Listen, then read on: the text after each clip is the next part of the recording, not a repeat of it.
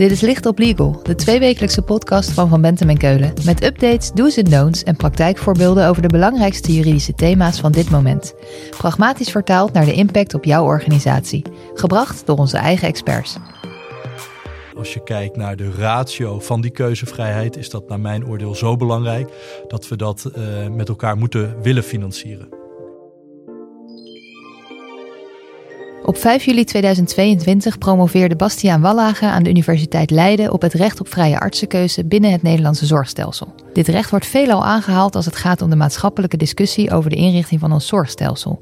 Maar als je de boeken induikt, dan is dit recht nauwelijks uitgewerkt. In deze licht op legal praten we met Bastiaan Wallage over zijn proefschrift. Hoe ziet het recht op vrije artsenkeuze eruit en wat betekent het voor de keuzes die we moeten maken over de inrichting van ons zorgstelsel? Bastiaan stelt zich even voor. Mijn naam is Bastiaan Wallage. Ik ben eh, advocaat bij Van Bentem en Keulen, gespecialiseerd in het eh, gezondheidsrecht. Bastiaan, het lijkt eigenlijk kinderlijk eenvoudig. Iedereen heeft het recht om zelf te kiezen naar welke arts hij gaat. Maar zo simpel zal het vast niet zijn. Om bij het begin te beginnen, hoe ziet het recht op vrije artsenkeuze eruit in Nederland? Ja, het is eigenlijk heel grappig als je terugkijkt naar het uh, recht op vrije artsenkeuze en hoe zich dat heeft ontwikkeld, dat recht. Dan is dat eigenlijk 100, 150 jaar geleden ontstaan vanuit uh, de wens van artsen om niet met elkaar te hoeven uh, concurreren. eigenlijk ook al vanwege contracten met de ziekenfondsen zoals die toen de tijd bestonden. En ja, op dat moment was het eigenlijk een, een ja, recht van de arts, zou je kunnen zeggen, om niet te hoeven concurreren. En om dus um, ja, op het moment dat er een uh, inwoner, cliënt, patiënt was die zei: Ik wil naar die arts toe. Um, ja, dat dat ook kon worden afgedwongen uh, met het recht op vrije artsenkeuze. Nou uh, is het recht de afgelopen uh, 100 jaar natuurlijk enorm ontwikkeld. En vooral na de Tweede Wereldoorlog zag je de komst van mensenrechten, van grondrechten. Uh, onder andere met het EVRM, het Europees Verdrag voor de Rechten van de Mens. en daar is het zelfbeschikkingsrecht een belangrijk recht, dat ook in de zorg van belang is. En een van de belangrijkste mensenrechten in de zorg. En op grond van dat zelfbeschikkingsrecht uh, ja, zou je ook de keuze uh, moeten hebben om voor je eigen uh, arts van voorkeur te kunnen kiezen. Dus het recht op vrije artsenkeuze zou je kunnen zeggen vloeit voort uit het zelfbeschikkingsrecht. En kan je dan zeggen dat het recht op vrije artsenkeuze een grondrecht is? Ja, ja, dat zou je inderdaad zo kunnen zeggen. Dus een grondrecht. Dat is het belangrijkste recht dat je kan hebben als burger in Nederland.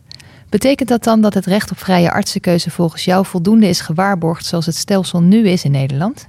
Ja, dat is een uh, ja, belangrijke vraag. Um, ook wel een complexe vraag, omdat het zelfbeschikkingsrecht, net zoals heel veel uh, grondrechten, niet absoluut is. Dus dat kan wel door de overheid worden beperkt. En dat kan onder andere uh, met het oog op de financiële um, houdbaarheid van het stelsel. Dus uiteindelijk zal er een afweging moeten worden gemaakt door de overheid. Um, ja, in, welke mate kan ik de keuzevrijheid waarborgen en ook nog zorgen voor een financieel houdbaar stelsel? En die afweging, ja, die is echt voorbehouden aan uh, ja, de nationale lidstaat, aan de overheid. Um, als je dan kijkt naar het Nederlandse stelsel en de vraag hebben we dat hier nou goed geregeld, dan denk ik dat je in het algemeen kunt zeggen ja. Uh, in Nederland is de uh, keuzevrijheid vaak een belangrijk thema. En als je wat verder inzoomt op de wetten, ja, dan zie je toch dat um, ja, de gedachtegang van is het nou een mensenrecht, dat dat vaak niet wordt onderkend door de wetgever, waardoor ook het thema zelf en de afweging die gemaakt moet worden onvolledig is of niet op elkaar is afgestemd. En in het Nederlandse gezondheidsstelsel hebben we verschillende stelselwetten. Een viertal zou je kunnen zeggen. En daar zie je dat ook die afweging telkens op een andere manier wordt gemaakt. En dat is op zich merkwaardig. En zie je dan dat er grote verschillen zijn onder welke wet het recht goed is gewaarborgd en onder welke niet? Um, ja, eigenlijk zijn er drie van elkaar te onderscheiden terreinen, zou ik zeggen. Het zijn vier stelselwetten met twee um, ja, zien op het sociaal domein, het gemeentelijk domein, de jeugdwet en de WMO. Uh, daar is de keuzevrijheid voornamelijk gewaarborgd door middel van het persoonsgebonden budget. Uh, dan hebben we de langdurige zorg, de wet langdurige zorg. En daar zie je ook het persoonsgebonden budget uh, als instrument terugkomen. En onder de zorgverzekeringswet, uh, dat is de vierde stelselwet, ja, is dat eigenlijk op een andere manier geregeld. Daar bestaat ook wel het instrument van het persoonsgebonden budget. Maar bestaat er ook zoiets als niet gecontracteerde zorg. waar je naartoe kunt als, als verzekerde. Ehm, en ja, dat is dan op een andere manier uitgewerkt. En dat is op zich merkwaardig. En ook als je kijkt naar het PGB, dan zie je eigenlijk zorgbreed dat dat telkens op een andere manier is uitgewerkt. En dat is onhandig. Ja, onhandig. En met niet gecontracteerde zorg, dan bedoel je denk ik de discussie over hoe je verzekerd bent. De restitutie versus de Naturapolis. Oftewel, krijg je altijd alle zorg vergoed of krijg je alleen zorg vergoed waar de zorgverzekeraar een afspraak over heeft? Is het als je daarnaar kijkt in Nederland goed geregeld met de keuzevrijheid? Ja, als je het hebt over uh, de verzekerde zorg onder de zorgverzekeringswet, dan is er eerst uh, inderdaad het verschil tussen de restitutiepolis en de naturapolis. Als je kiest voor een restitutiepolis, en nou, ik denk de meeste luisteraars uh, zullen niet weten wat voor polis ze hebben, dat volgt namelijk uit onderzoek dat men dat vaak uh, onvoldoende bewust is. Um, maar als je kiest voor die restitutiepolis, dan heb je in beginsel een volledige vrije artsenkeuze. Dan kan je kiezen voor de aanbieder die je zelf wil. Dat is ook een wat duurdere polis. Ongeveer 76% van de verzekerden heeft om die reden ook een Natura-polis. En ja, het woord zegt het al. Dan kun je eigenlijk alleen kiezen voor de gecontracteerde aanbieders, de zorg in Natura-aanbieders. Um, en ja, op het moment dat je uh, als verzekerde met zo'n Naturapolis toch wil naar een niet gecontracteerde aanbieder, dan volgt uit de wet dat je op dat moment toch nog uh, een vergoeding moet krijgen. En die vergoeding die moet hoog genoeg zijn om te kunnen kiezen voor een aanbieder naar keuze. Nou, dan denk je dat is geweldig goed geregeld. Hè? Ook het recht op vrije artsenkeuze is gewaarborgd voor verzekerden met een Naturapolis. Maar in de praktijk is dat eigenlijk niet zo, omdat verzekeraars op basis van hun polisvoorwaarden vaak zeggen: op het moment dat je dan kiest voor een niet gecontracteerde aanbieder, dan krijg je tussen de 60% bij een budgetpolis tot 70, 80% van het marktconforme tarief vergoed. Dus dan zul je ook zelf wat moeten bijbetalen. En dan is het natuurlijk afhankelijk van de hoogte van de zorg de hoogte van de behandeling, of je dan nog daadwerkelijk kunt kiezen voor een aanbieder van keuze. In veel gevallen zal dat ook niet zo zijn op het moment dat je dat niet zelf kunt betalen. En uh, ja, naar mijn oordeel is dat niet in lijn met de keuzes zoals de wetgever die heeft gemaakt. En het hangt misschien ook af van hoe vermogend je bent, of het een probleem is om bij te betalen of niet.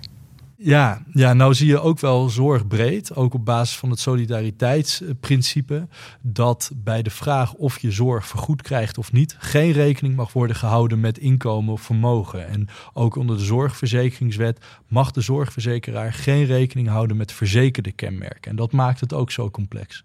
Oké, helder. Nu gaat er geen week voorbij of er verschijnt wel ergens in het nieuws dat de kosten van ons zorgstelsel veel te hoog zijn. Hoe acuut is dit probleem? Nou, de, dat de zorgkosten stijgen, dat is een groot probleem voor de Nederlandse maatschappij. Want uh, als je kijkt naar het jaar 2020, dat was een uitzonderlijk jaar ook vanwege coronatijd.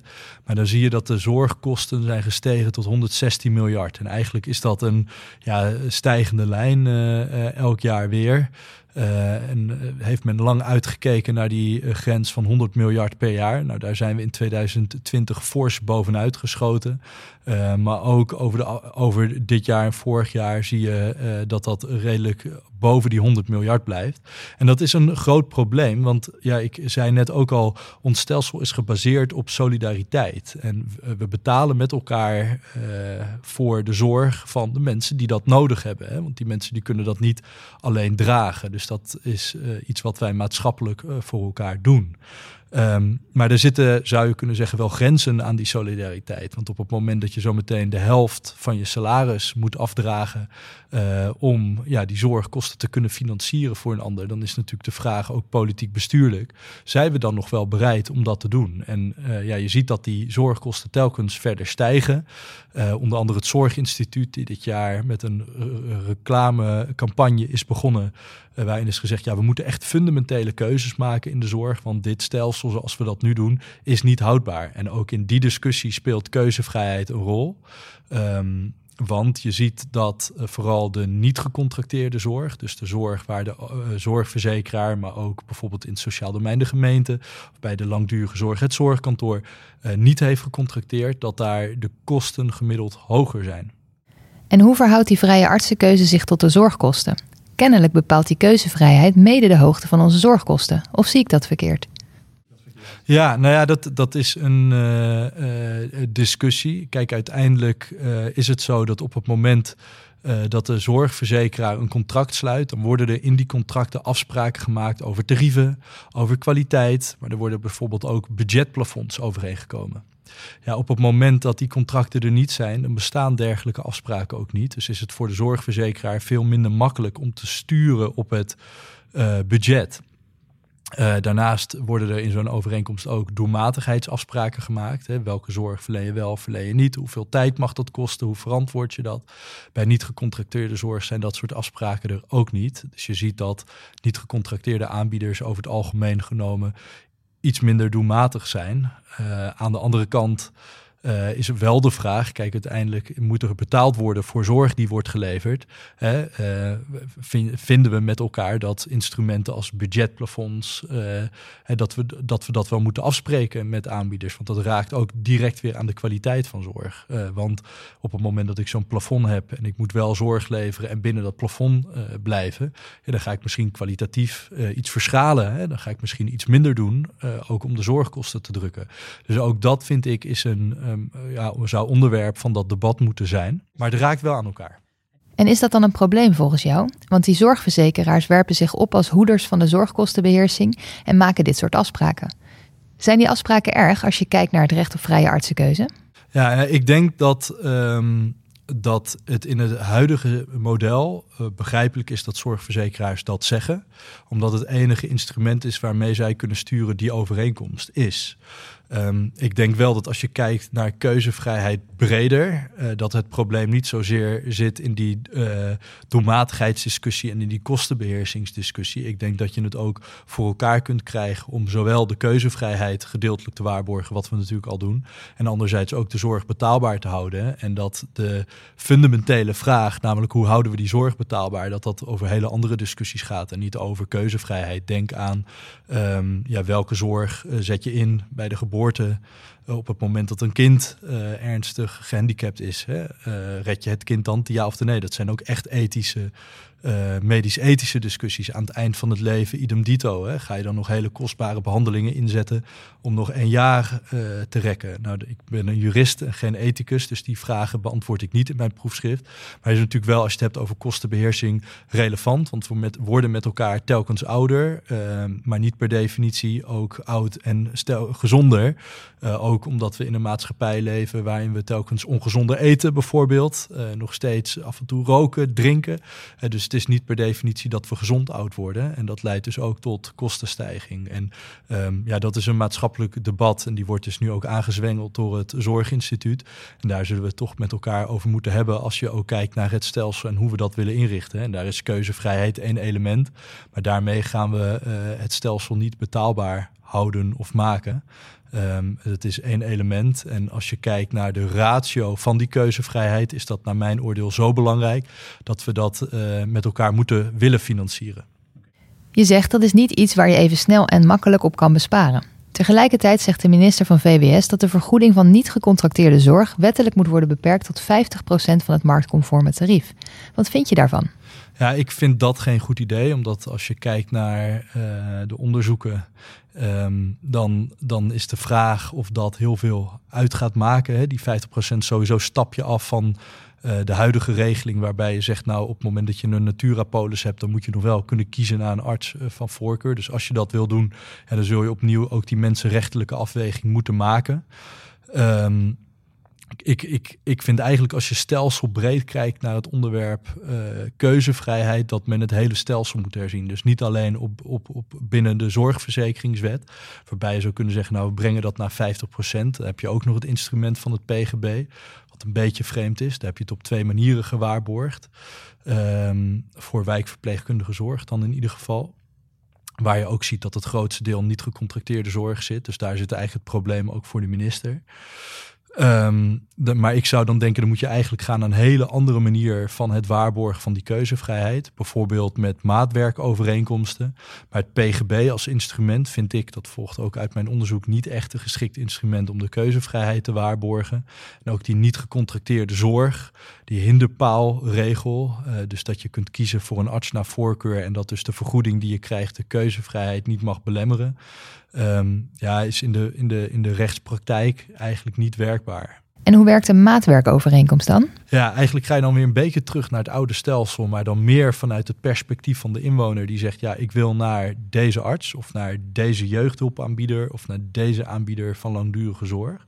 En op het moment dat hij dan geen vast contract heeft, dan moet de zorginkopende organisatie, dus de zorgverzekeraar, de gemeente of het zorgkantoor, alleen voor dat individu een overeenkomst sluiten. En het voordeel daarvan is dat de zorginkopende partij zelf in de lead blijft, namelijk zelf contractspartij is. Dus zelf ook kan toezien op rechtmatigheid, op of er sprake is van fraude, op doelmatigheid. Dus je hebt daar ook het instrument van het contract dat je kan gebruiken. En het PGB, en dan zet je het veel meer op afstand. Dan zeg je namelijk, hier heb je een ja, eigenlijk een zakje geld, uh, uh, cliënt.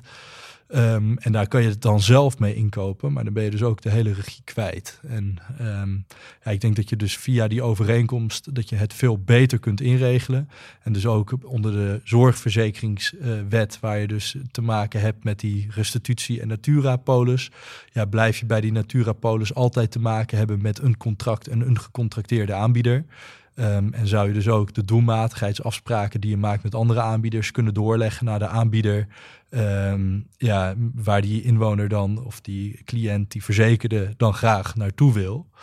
Um, en uh, ja, als de aanbieder zegt, dan doe ik het niet. Ja, dat zou dan een uitzondering kunnen vormen. Dat je zegt, ja, dan, kun je niet kiezen voor die aanbieder. Hè, want we uh, moeten dan wel betalen wat we ook in ieder ander zouden betalen. Maar dan kun je het veel meer reguleren. Bastiaan, we komen aan het einde van deze podcast. Jouw proefschrift gaat over grote maatschappelijke discussies en grondrechten. We vragen in deze podcast altijd naar praktische tips. Wat zou jij zorgaanbieders, patiënten of wie dan ook in het zorgdomein willen meegeven? Ja, dat is een hele lastige vraag natuurlijk in het kader van een uh, uh, ja, wetenschappelijk onderzoek um, en een proefschrift. Kijk, uiteindelijk uh, denk ik dat als je nu kijkt naar het domein, um, ja, keuzevrijheid vaak een ja, toch wel in de discussies wat ondergeschoven is. Hè. Politiek bestuurlijk komt het wel zeker voor. Hè. In 2014 wilde men ook um, het percentage van de vergoeding voor niet uh, gecontracteerde zorgverlening verlagen, afschaffen. Uh, dat is er toen niet doorheen gekomen, ook vanwege onder andere het recht op vrije artskeuze, zonder dat in het hele debat überhaupt de vraag is gesteld en wat is dat dan? Nou, dat weten we inmiddels met mijn uh, proefschrift. Maar ik zou ook zeggen, in de rechtspraktijk, ja, wees je er wel van bewust dat op het moment dat je uh, dat recht beperkt, bijvoorbeeld ook als zorgverzekeraar, ja, dat je eventueel ook inbreuk maakt op een grondrecht, op een mensenrecht. En vooral in het kader van de, de hinderpaaldiscussie. Dus dat, je, dat de verzekeraars nu zeggen, nou, als je je wendt tot een niet gecontracteerde aanbieder, uh, dan krijg je ja, 60% uh, of 70%, terwijl de wet aangeeft op dit moment nee. Uh, de, de zorgverzekeraar die moet waarborgen dat die keuzevrijheid in stand blijft en dat de verzekerde ook echt kan kiezen voor een niet gecontracteerde aanbieder. Ja, dat vind ik wel um, schuren aan elkaar. En ik, ja, het zou uh, uh, zomaar kunnen zijn dat zorgverzekeraars die daar niet alleen inbreuk maken op grond van artikel 13 van de zorgverzekeringswet, maar ook inbreuk maken op het recht op vrije artskeuze. En dat is uh, in de rechtspraktijk eigenlijk ja, nog een terrein waar je nog weinig discussies over ziet en dus ook weinig rechtspraak. Bastiaan, dankjewel. Als we meer willen weten, waar kunnen we dan terecht? Ja, het staat ieder vrij om contact met mij op te nemen, heel graag zelfs. En dat kan per e-mail via bastiaanwallagen.vbk.nl en mijn telefoonnummer is te vinden op de website. Dit was Licht op Legal, een podcast van Van Bentem en Keulen. Te beluisteren via Spotify, Apple Podcast of je eigen favoriete podcast-app. Wil je meer weten? Heb je suggesties voor een onderwerp? Of wil je dat onze experts hun licht laten schijnen op jouw juridisch vraagstuk? Laat het ons weten via vbk.nl slash lichtoplegal.